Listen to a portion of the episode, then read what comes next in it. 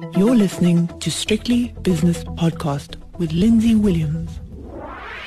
In the latest of a series of podcasts concerning the dawn of the Chinese New Year, the Year of the Ox, today I'm speaking to Charlie Dutton, Portfolio Manager at 91, currently based in Cape Town, and we're going to talk about tech. Charlie, tech's appeal, spotlight on China's technology sector, so pertinent at the moment and catching up with the rest of the world. And when I say the rest of the world, certainly overtaking Europe, but also catching up with the United States of America. Yeah, indeed, Lindsay. The, I mean, it's, it's fascinating at the moment, and I think you'd actually argue that there are there are many cases in China at the moment where the technology is more advanced, particularly in terms of the, the personal uh, internet and e-commerce space, uh, and we're ahead of the US. Uh, when you look at the likes of, of Tencent and, and Alibaba, uh, the, the options they give to consumers now is incredibly advanced. And unlike, let's say, when you're in Europe or the US and you might be using WhatsApp and Instagram and Facebook and Amazon, whatever it might be, you know, when you use your WeChat app, you have everything within one app. Uh, and so it's incredibly more advanced, I think, personally, from a personal consumer perspective uh, compared to the West. I saw a piece on the BBC this morning about that WeChat story. The presenter was saying she showed the viewers her telephone and how many apps she had on her phone. And she says, if you have WeChat, it's all in one and it's called a super app. So I think you're quite right. It's more advanced, isn't it? Indeed. So, so WeChat, what WeChat has is you go into the WeChat program, and then within there, when you open it up, you have these mini programs in there.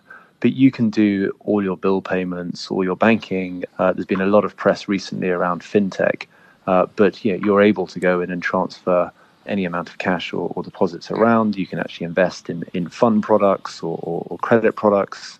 Uh, but also within that same app, whether it be messaging your friends, uh, doing any kind of e-commerce, uh, booking flights, booking taxis, it's all within that one app, as you say, rather than having to, to bounce around between apps as we do.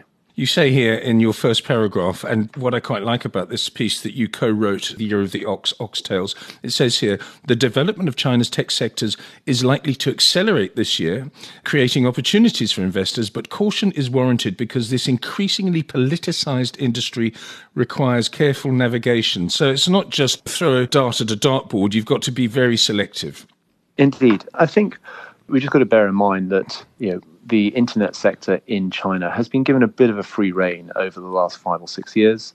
Uh, I think the, the government has been very supportive of that because they saw that uh, by letting the internet sector do, do as it has done, uh, it has massively increased the productivity of, of China's economy as a whole. It's enriched a lot of people, particularly within uh, rural China and the lower tier cities. It's enabled them uh, to become part of the of the modern economy. So there is support behind it. But certainly, I think it's got to a point now whereby the, the regulator and the government has decided, you know what, we just need to come in here and make sure that there is fair practice, there aren't uh, monopolies uh, involved here. Uh, we need to make sure that the antitrust issues are okay. So that's on the one side. And then on the other side is just, uh, and this is more of a serious issue and something that they, they were obviously going to take uh, incredibly seriously going forward, is the systemic risk which could could occur through through fintech. And just and obviously that was what happened with with regards to Ant Financial and the Ant Financial IPO being pulled, uh, but now the new regulation which is being put in place around the fintech sector. It's interesting, this particular sentence, and it bears out a lot of the rhetoric there's been around since the previous White House administration. It says here communiques on the 14th five year plan, which will be confirmed in March, you say, emphasize innovation and technological self sufficiency, which suggests Beijing will try to speed up the decoupling of domestic tech sectors from their international peers. In other words, not only become self sufficient domestically, but also export the technology to the rest of the world. Yes, indeed. I think there's needs to be kind of clarity around this that there, there are two aspects to tech in China. One is the internet um, side of the business, which is uh, obviously the likes of Alibaba and Tencent and, and, and Baidu and Meituan.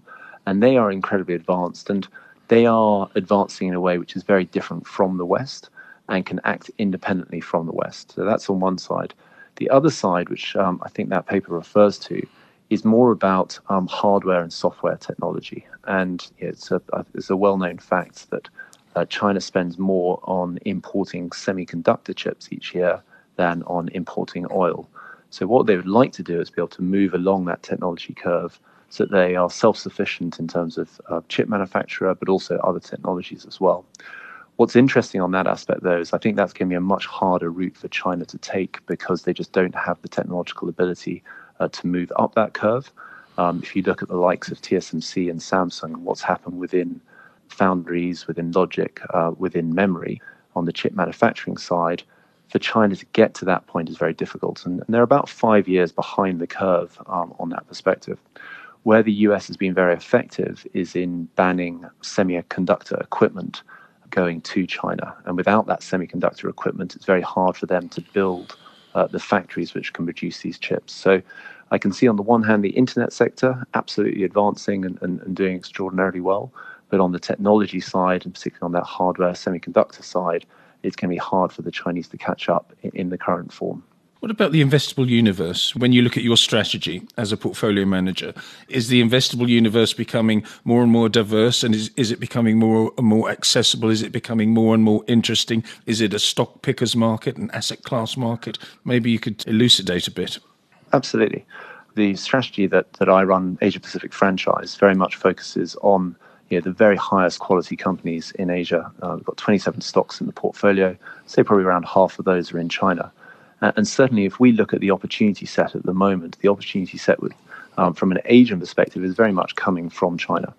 And what we're finding is that not only have you got fantastic business models in there with very large um, addressable markets, great financial models, but importantly, the corporate governance and the capital allocation of these businesses is significantly improving. And that's that's really the aspect which Asia has been lagging, you could say, uh, in terms of compared to Europe and the US.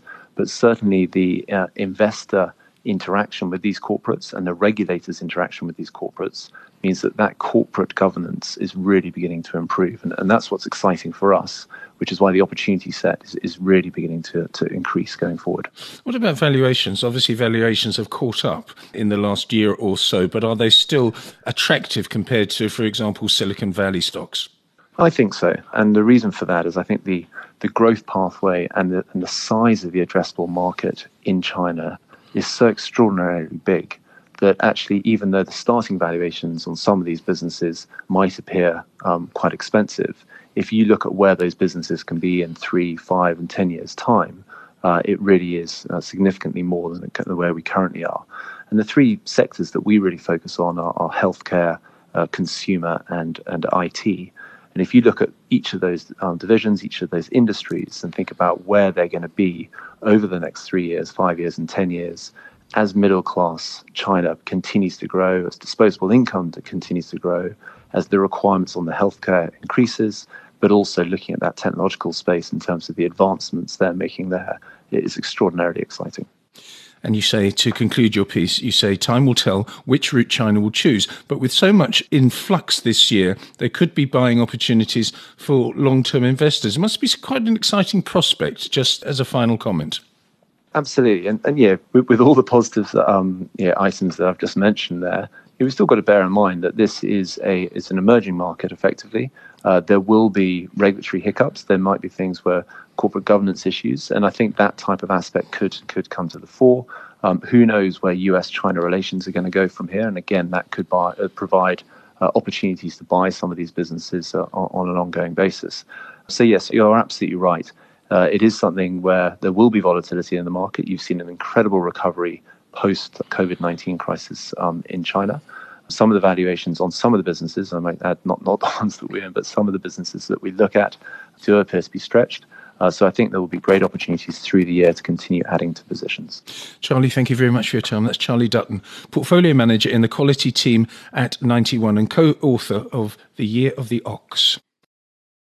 The views and opinions expressed in these podcasts are those of Lindsay Williams and various contributors and do not reflect the policy, position, or opinion of any other agency, organization, employer, or company associated with strictlybusinesspodcast.com.